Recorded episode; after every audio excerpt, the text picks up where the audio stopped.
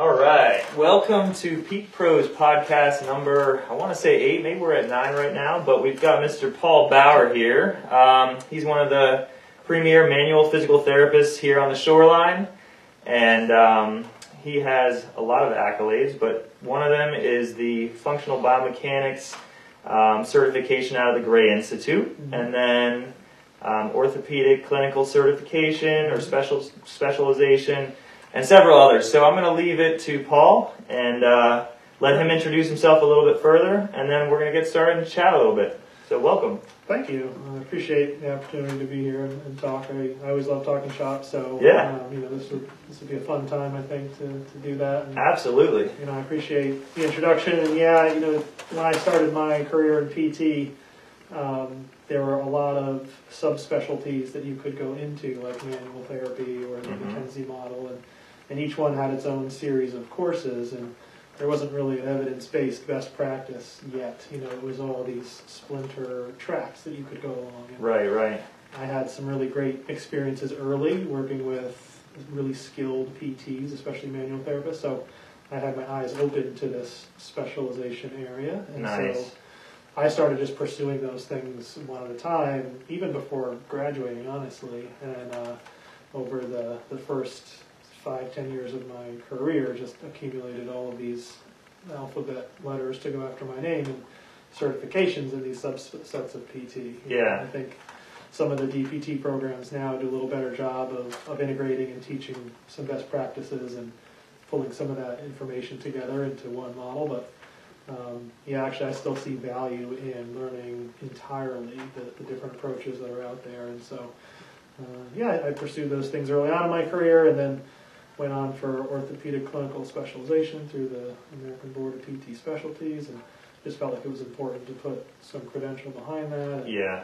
um, so uh, that's where I started off my career into all of that Con Ed focus and really uh, did as much as I could to, to gain those knowledge bases and gain those skill sets. Yeah, it's so fun. I mean, like I've got a list right now. I'm like, all right, I want to go PRI. I got to finish the dry needling, make sure that that's you know lock that in, and Yeah, there's you know the Barral Institute. There's just so much out there, and I'm excited. You know, one of the things I've always loved about PT was that there's a million avenues you can go, and that's even before you just specialize in manual therapy. Right. I mean, you could decide one day I'm going to be a neuro, neur- neurologist, you know, working neuro, yeah, or you know, well, you you can be afforded the uh, potential to do home care if you wanted to do that. You know, Yeah. go live in Jackson Hole, Wyoming for a while. You know, Yeah. so. But yeah, like it's just so exciting to know that even within manual therapy, Mhm. there's so many great areas that you can go in. yeah. And I think there's, you know, it's probably a good parallel to just medicine and medical knowledge development where you have a pulmonologist, you have a cardiologist, Mhm. you have an orthopedist, you have an infectious disease specialist, and Yep. these guys all have such tremendous knowledge in their area, but there are other areas of medicine that you know, they don't do every day. Right, Keep right. Up their knowledge base and skills, and Yeah. I think PT is is getting there too, in that we have so much depth of knowledge in different areas that we all will find ourselves specializing in different areas of physical therapy Yep. with the knowledge bases that are out there. And uh, then, as a result, bring to our patient populations different skill sets. Just Right. like the medical community brings different skill sets to their patients, and uh, I think PT is probably going to wind up in a similar situation where it, you can't, as a PT, know everything that's out there about all different types of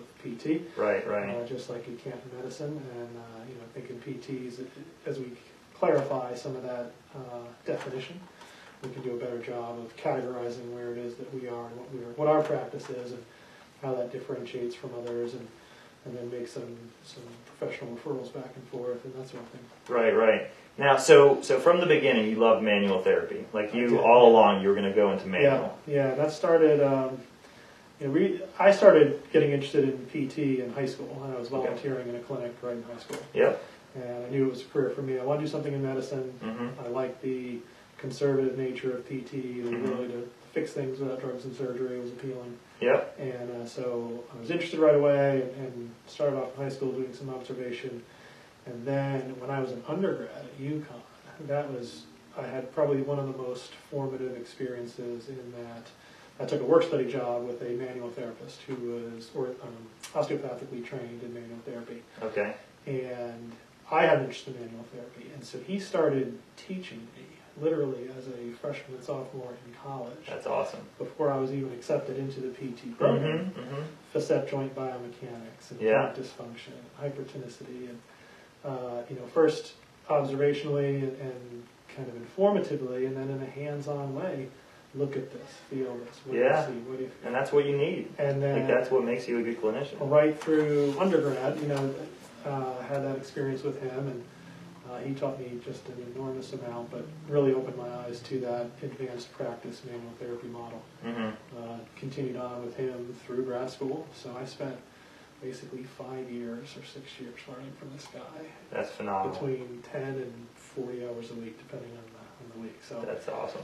um, Now, was he associated with UConn or? he was he was a PT in the uh, student health services there in the, in the infirmary, and Uh-huh. so uh, I'm pretty sure he was a UConn grad himself. And uh, unlike me with the nine million letters, this guy just pursued all of this information and knowledge to help his patients and to help you know, the profession as a whole. He would he would take some students through here and there, but mostly he was just dedicated to his craft and was just an incredible, incredible mentor and, and teacher. And Yeah. so that was one of the more formative experiences that I had for sure. Okay. And at what point did you see yourself like, you know what, I'm gonna open up a practice.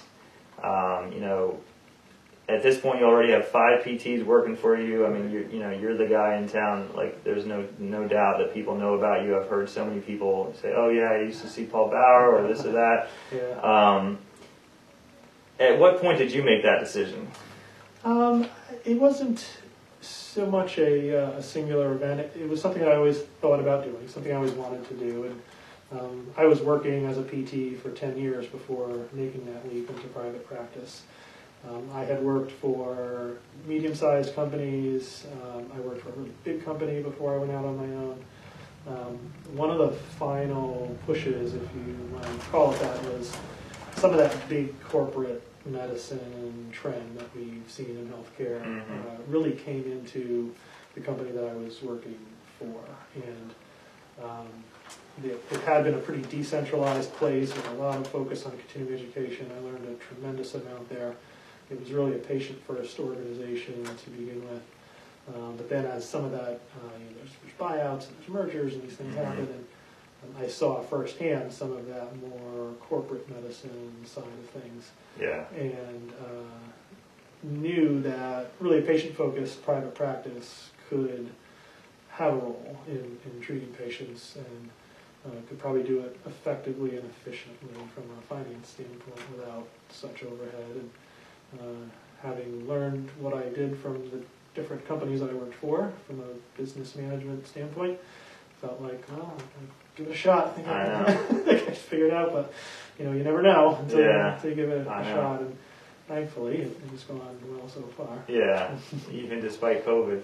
Yeah, even despite COVID, we are we are okay from now. So Yeah. it's going well. Yeah, no, it's it's crazy because um, I've had a somewhat of a circuitous route, but the bottom line is never went to business school. Yeah. Um, you know, now now when I think about it, like looking back, I mean, I was I had a little lawn mowing thing at twelve. I, I was a tennis pro for like. I mean, I've taught tennis for over 12 years, but I actually was like taking over the club down Yeah. in Northern Virginia for a few years. So my sister says, "Yeah, you've got it. You've always had an entre- entrepreneurial spirit." But the funny thing is that for me, the big thing was when I was working down in Greenwich. Um, I got a taste of 60-minute treatment sessions, Uh-huh. and I, I also was I saw that you could be a, an out-of-network practice and be successful. Yep. And I said, I wonder if I could do this. And, and they kept pushing you to, to market yourself. And, you know, it was, Mhm. you worked for this company, but yet you were trying to reach out to people and, Yeah. and going out to the community, giving talks and lectures. And Right.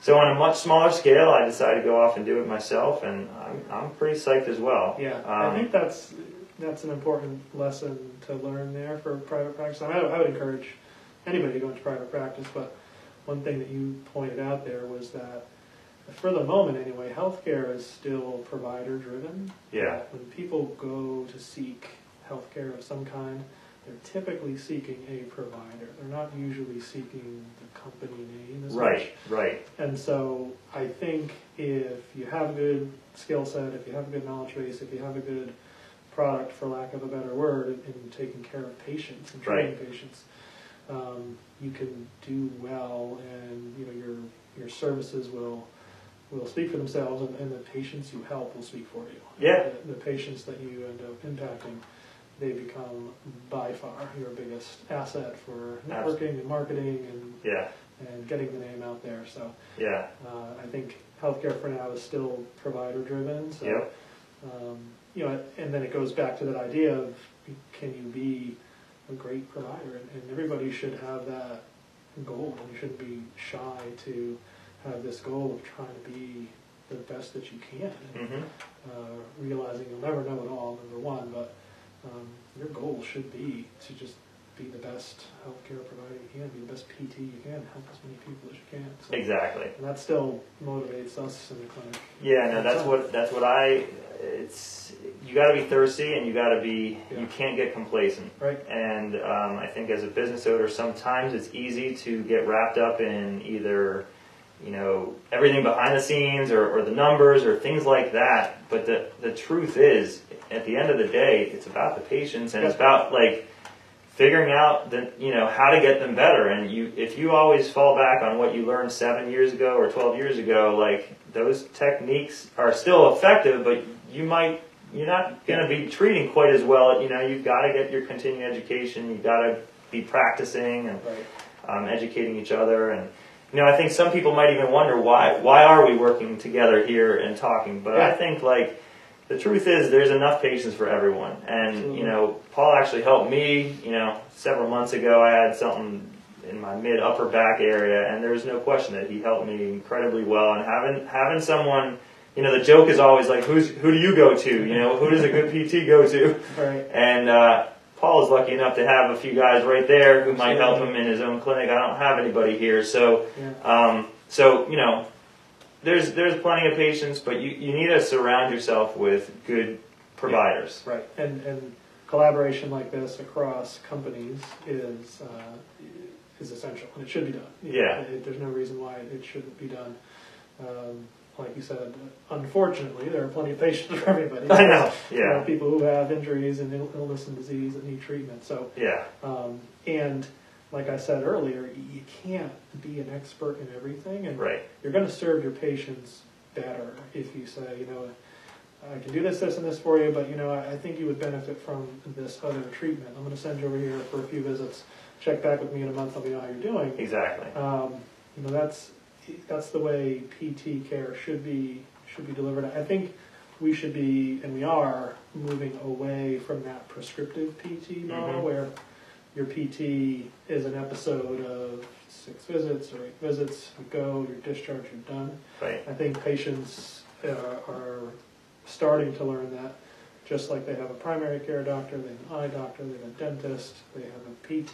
They should have you know people in there They need in their team. stable of uh, Yeah. healthcare providers that they go see for the right conditions. And Yeah. um, we fit into that medical model very well. That's our role, and, and we take care of those neuromusculoskeletal issues that come up. And uh, in that regard, then, if you have a relationship with the PT, and the PT says, well, you know, you can try this guy for a month, and he does this, this, and this. Come back, check with me after that. Are you better? Great. And see you next time something goes wrong. And, and you just have to establish those relationships with patients and treat them over the lifespan, and Right. not over just that particular injury. Yeah. No, I mean, I, I absolutely agree. And, Yeah. Um, so moving, you know, we talked about a little bit of the education base. I know you had mentioned the residency program that you guys Yeah. are starting up at your place. Talk a little bit more about what you guys are doing over there.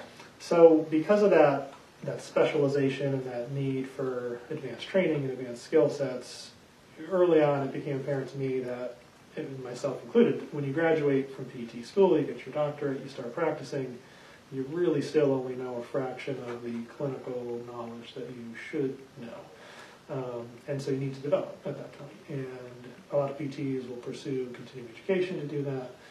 We felt that there should be some structure to that. The APTA has talked about residency and fellowship in PT, again, paralleling that medical model. I think it's a Mhm. great idea.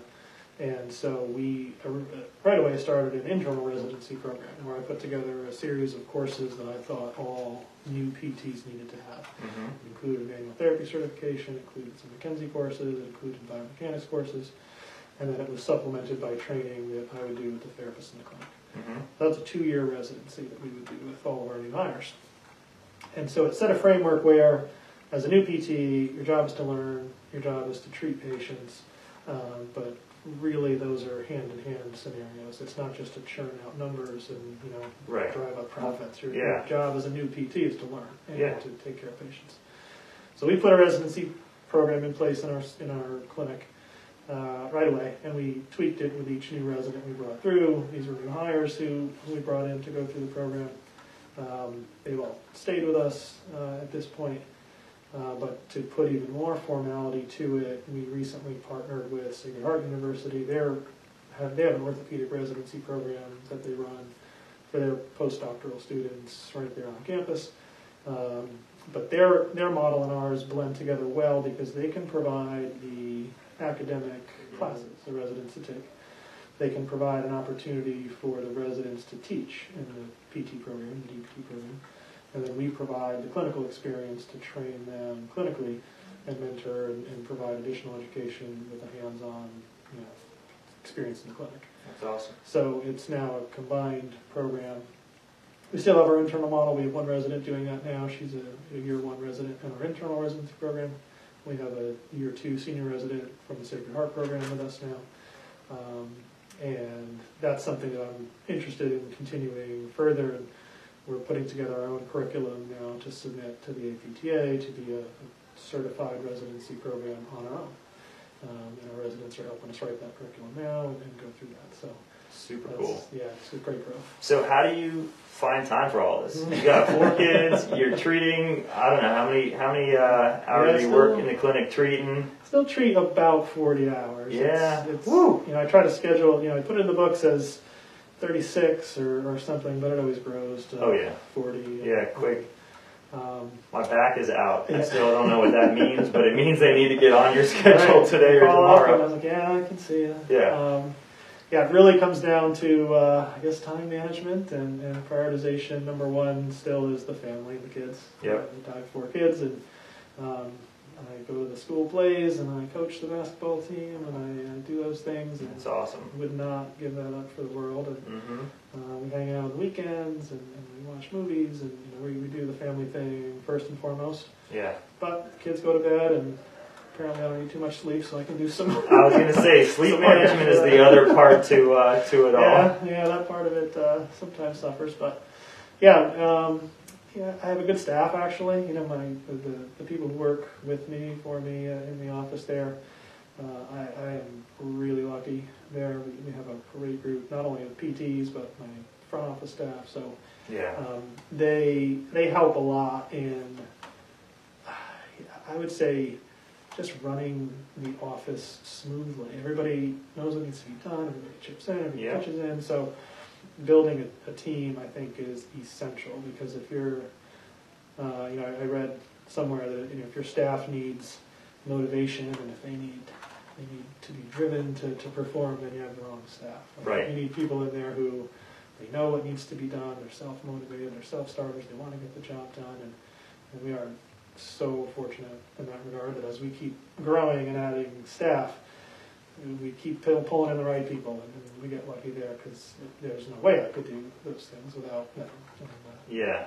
as well as a extremely supportive wife. Yeah, yeah. No, it's it's all a team. I mean, it's a team here, it's a team there. It's it's working together, and and you know, it's a balance. Which sometimes I, I feel the balance comes here, but then you got to make sure that it kind of, at some point comes here too. You do, you do, and everything rises in that priority scale. There's things with the kids that come up that it's, it's going to take over for now, and then there's things in the business that come up, and you got to put some time into that. And there's things with patient care that come up. You know, Right. You get those emails on the weekend, and you get phone calls and texts about Yeah. things that come up with patient care, and uh, somebody's kid just hurt their back, and Yeah. what do you do? And uh, that's that's part of being a PT. You know, we have a responsibility to our patients and our community, and uh, it's it's not a nine to five. It's it's as it needs to be when patients need us. Yeah. Well, I think that's part of what makes you successful too, because unfortunately, there are a lot of PTs who it's like, you know, they're looking at their clock Yeah, and they're yeah. the last patient. They're like, all right, I, I got to get out of here. And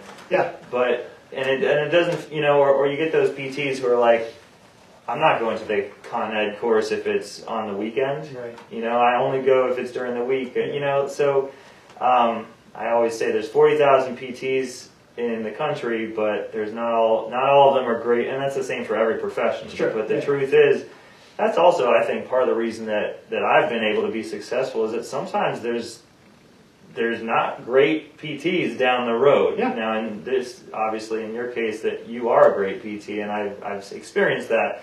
But there's also, if, if you're, you don't have to be a Ruth Chris if there's just McDonald's everywhere around. Yeah, And so people care that you're trying your best, you're trying to help them. You'll you'll refer them out to someone else if um, Right. you know if you don't feel that you can help them or you haven't been successful. But right. um, you know, b- between always striving to be better and then you know everything else, it kind of works out. You're right. That's, that's true with all professions. That there's you know highs and lows, and um, it, it in my early career in different places that I worked, you see that too. You know, you see those people, Yeah. those therapists that you're that you're describing. I mean, Uh, part of the hiring process is you you you've very successfully not taken any of those. Right. But um, but I and not to be a Debbie Downer, but I've seen a few of those too, and Yeah, that's one of the reasons too I, why, why I love going to these courses on the you know these manual courses. You see some of these PTs and they're just so thirsty and they're Right. so great. You know, like I love being surrounded by all that. right. right. Um, And that fun. was um, that was one of the most intriguing parts of that fellowship program I did in, functional biomechanics. Was that was um, there's a series of courses in functional biomechanics you can take to, develop your, your knowledge base and your skill set. Um, but ultimately, the, the culmination of that is a 40 week fellowship. Mhm. It's basically a year long program.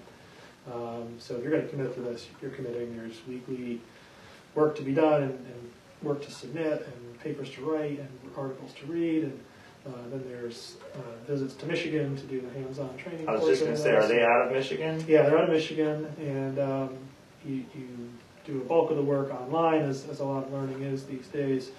Uh, these podcasts and other methods of Mhm. delivering information are there, and, and they can teach lessons that way, and then you can read journal articles and write papers. Um, and then you can get out for three to four days of hands-on training. Uh, I do that a couple times during the 40-week program.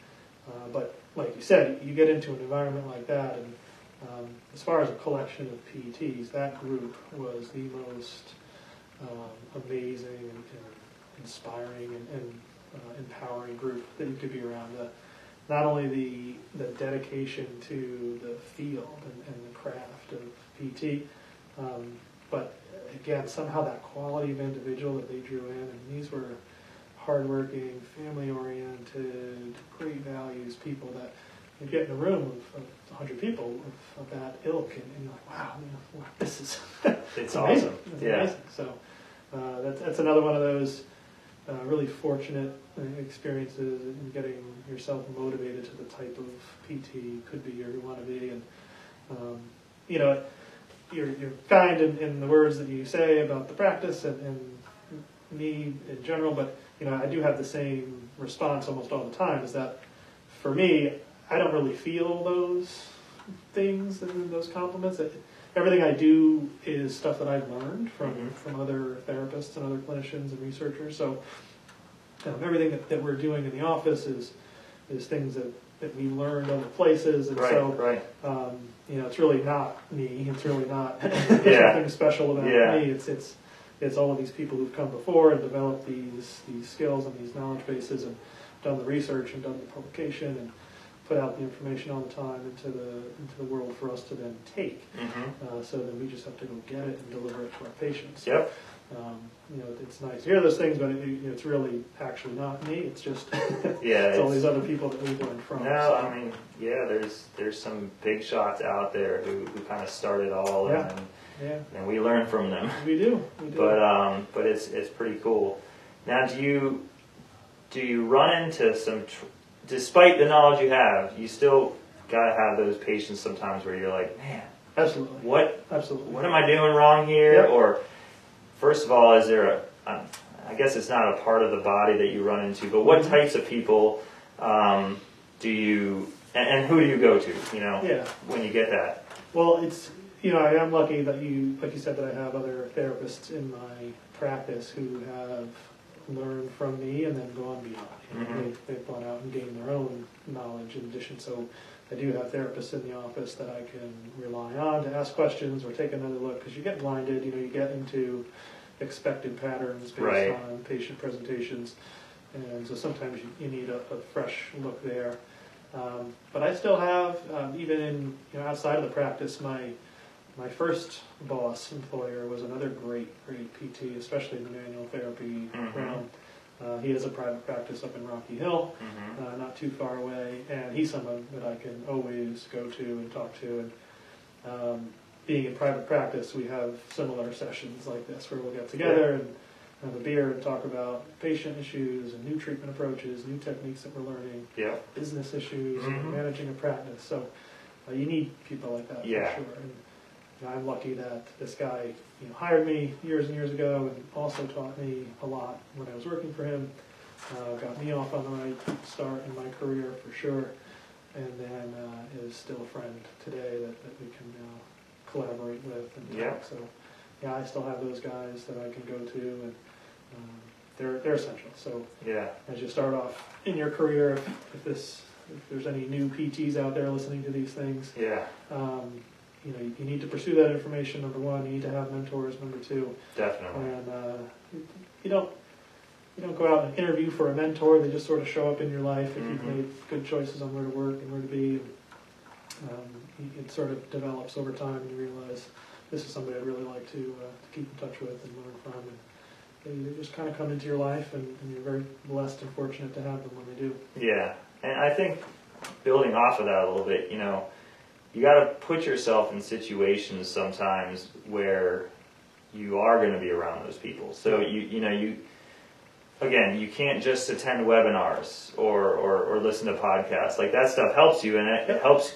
create more connections. But um, you know when you went to the Gray Institute or I, Mhm. I'm uh, I have my functional manual therapy from the Institute of Physical Art Mhm. and that's out of Steamboat, Colorado. That's where I had that experience where Mhm. I was just constantly surrounded by these thirsty Yeah. clinicians and you know it's 10:15 on a Thursday night after treating all day and then uh, you know being in a class from 5 p.m. till till 10 and they're still staying after practicing techniques and, and asking the, the, the professors questions Yeah. i'm like guys don't you want to go to bed we start tomorrow at 8 Right. you know it's still like we still got friday saturday sunday but that's where you when you're around those types of people then you you have a better chance at finding those mentors Yeah. and, and that's I, I mean I've been given some great advice from some of those types of I also I would say I've got four or five people that I still you know turn to whether it's if it's an IT thing if it's a business thing if it's a, a Yeah. manual skill set thing if it's you know a runners I work with a lot of runners and I still have a couple people who I shoot an email to or whatever Yep.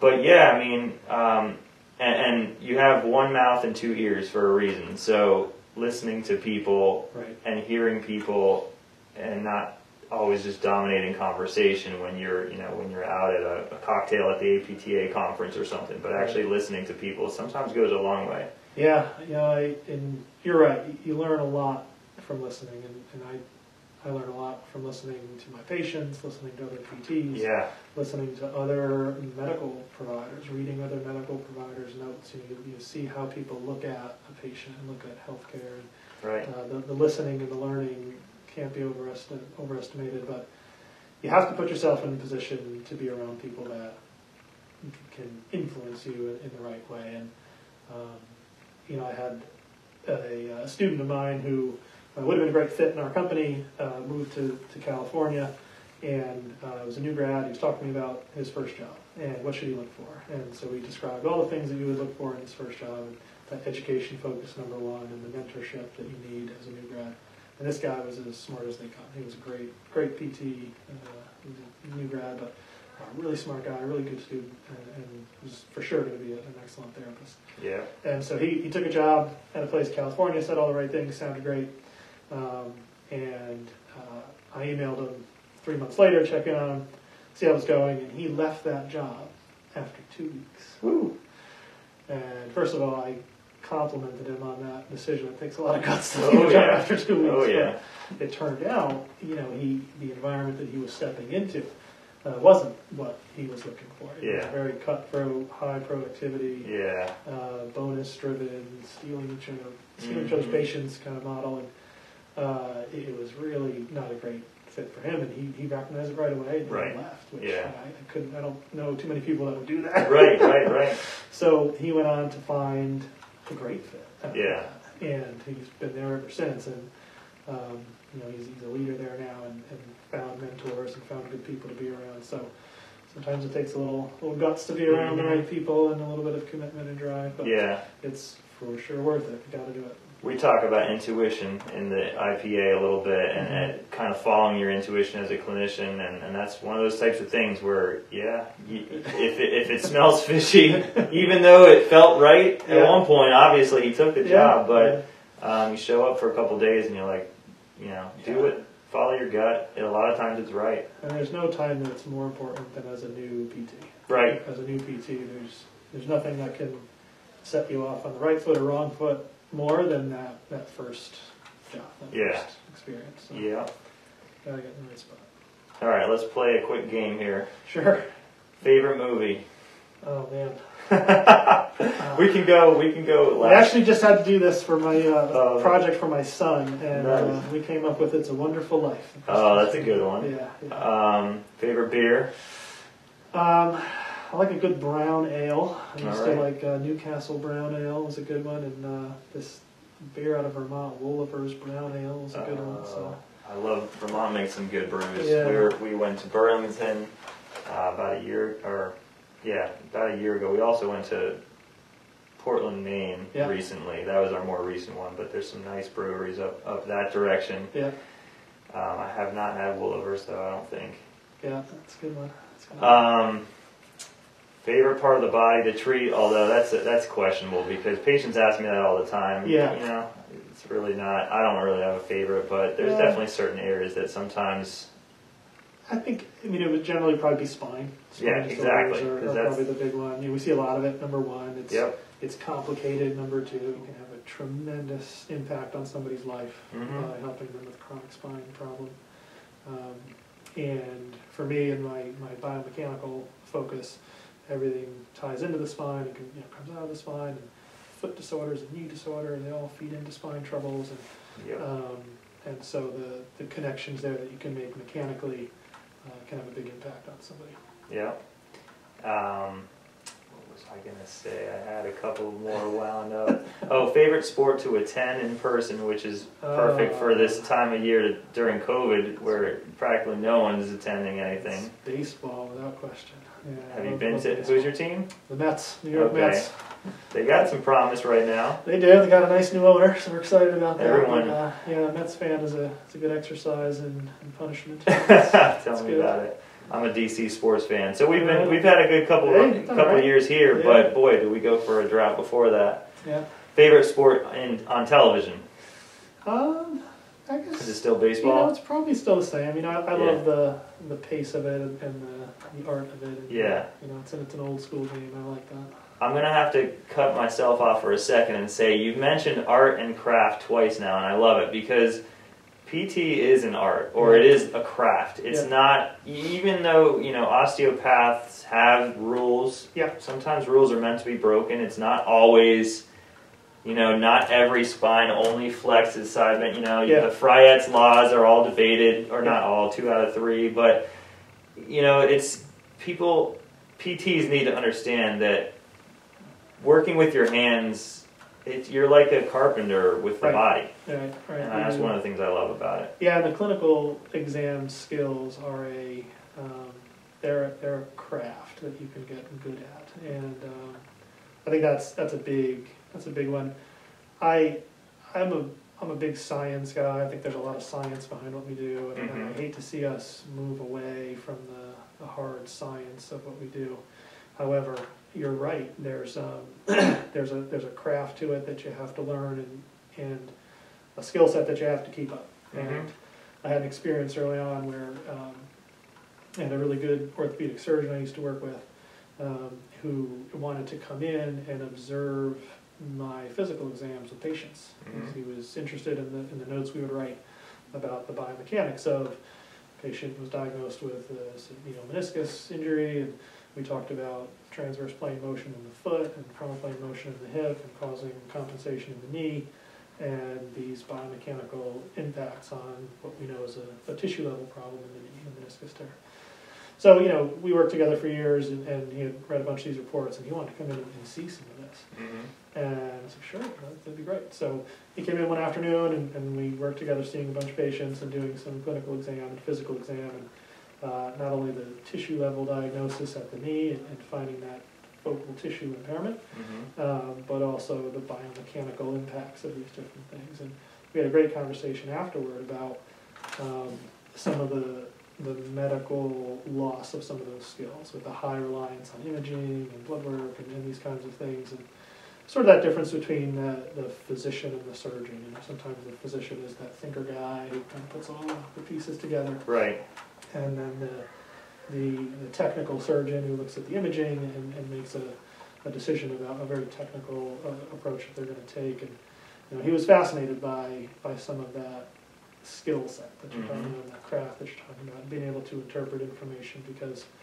Take the, the special tests for the shoulder. You learn them all as individual tests, Right. uh, and each one points to one thing. Right. Um, but when a patient comes in with shoulder pain, one of them may hurt the most, but two or three others also hurt. And Right. So you, you have to put together what that means. Does that Yeah. mean they have four things in there, or is the nature of the test such that while it may strain one tissue primarily, it strains others secondary Mhm. and tertiary?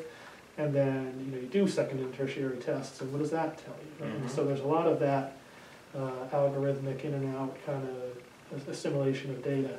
And that's the thing we do with the residents a lot, is we, we bring patients in, and the best patients are the ones for the residents who don't fit the profile Right. perfectly. Exactly. And there's a little bit of this, a little bit of that, and, and it kind of looks like a facet joint dysfunction, it kind of looks like a disc derangement. And some of the history isn't exactly what you would expect, and some of the special tests could be either, and you have to make a decision. And so that's, that's back to that, you know, kind of art side of it, where there might be a real, a solid science underpinning, and there might be a real, a solid test that you're looking for to get some information. But in the end, you have to really interpret and listen to your patient and apply some of that softer skill to get to a good, good diagnosis and good treatment. Yeah. No. Absolutely. Cool, man.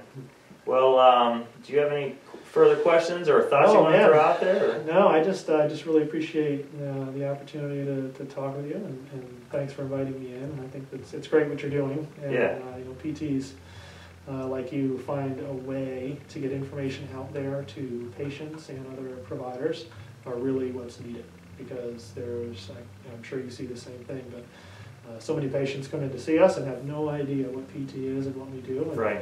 and where we fit in the healthcare world. So Yeah. I think uh, people like you who are getting information out there to the masses and, and to patients uh, in general and to other PTs specifically to, to help the profession get forward is, is very much what we need. So yeah. I applaud you for doing it. I appreciate the Definitely. opportunity to come in and happy to do it again anytime you want. Cool, man. Yeah, no, it's it's just uh, as as we talked about. I love this field, um, and I think you know, I, I guess in some ways I feel like I want to pay it forward a little bit because there was uh, there was a time a few years ago where I was really listening to tons of uh, podcasts and listening to different people who have gotten to the next level and, and been there, done that, whether it's from a business standpoint or you know from a clinical standpoint. But it you you have to be thirsty to learn, and, and it kind of goes in different directions.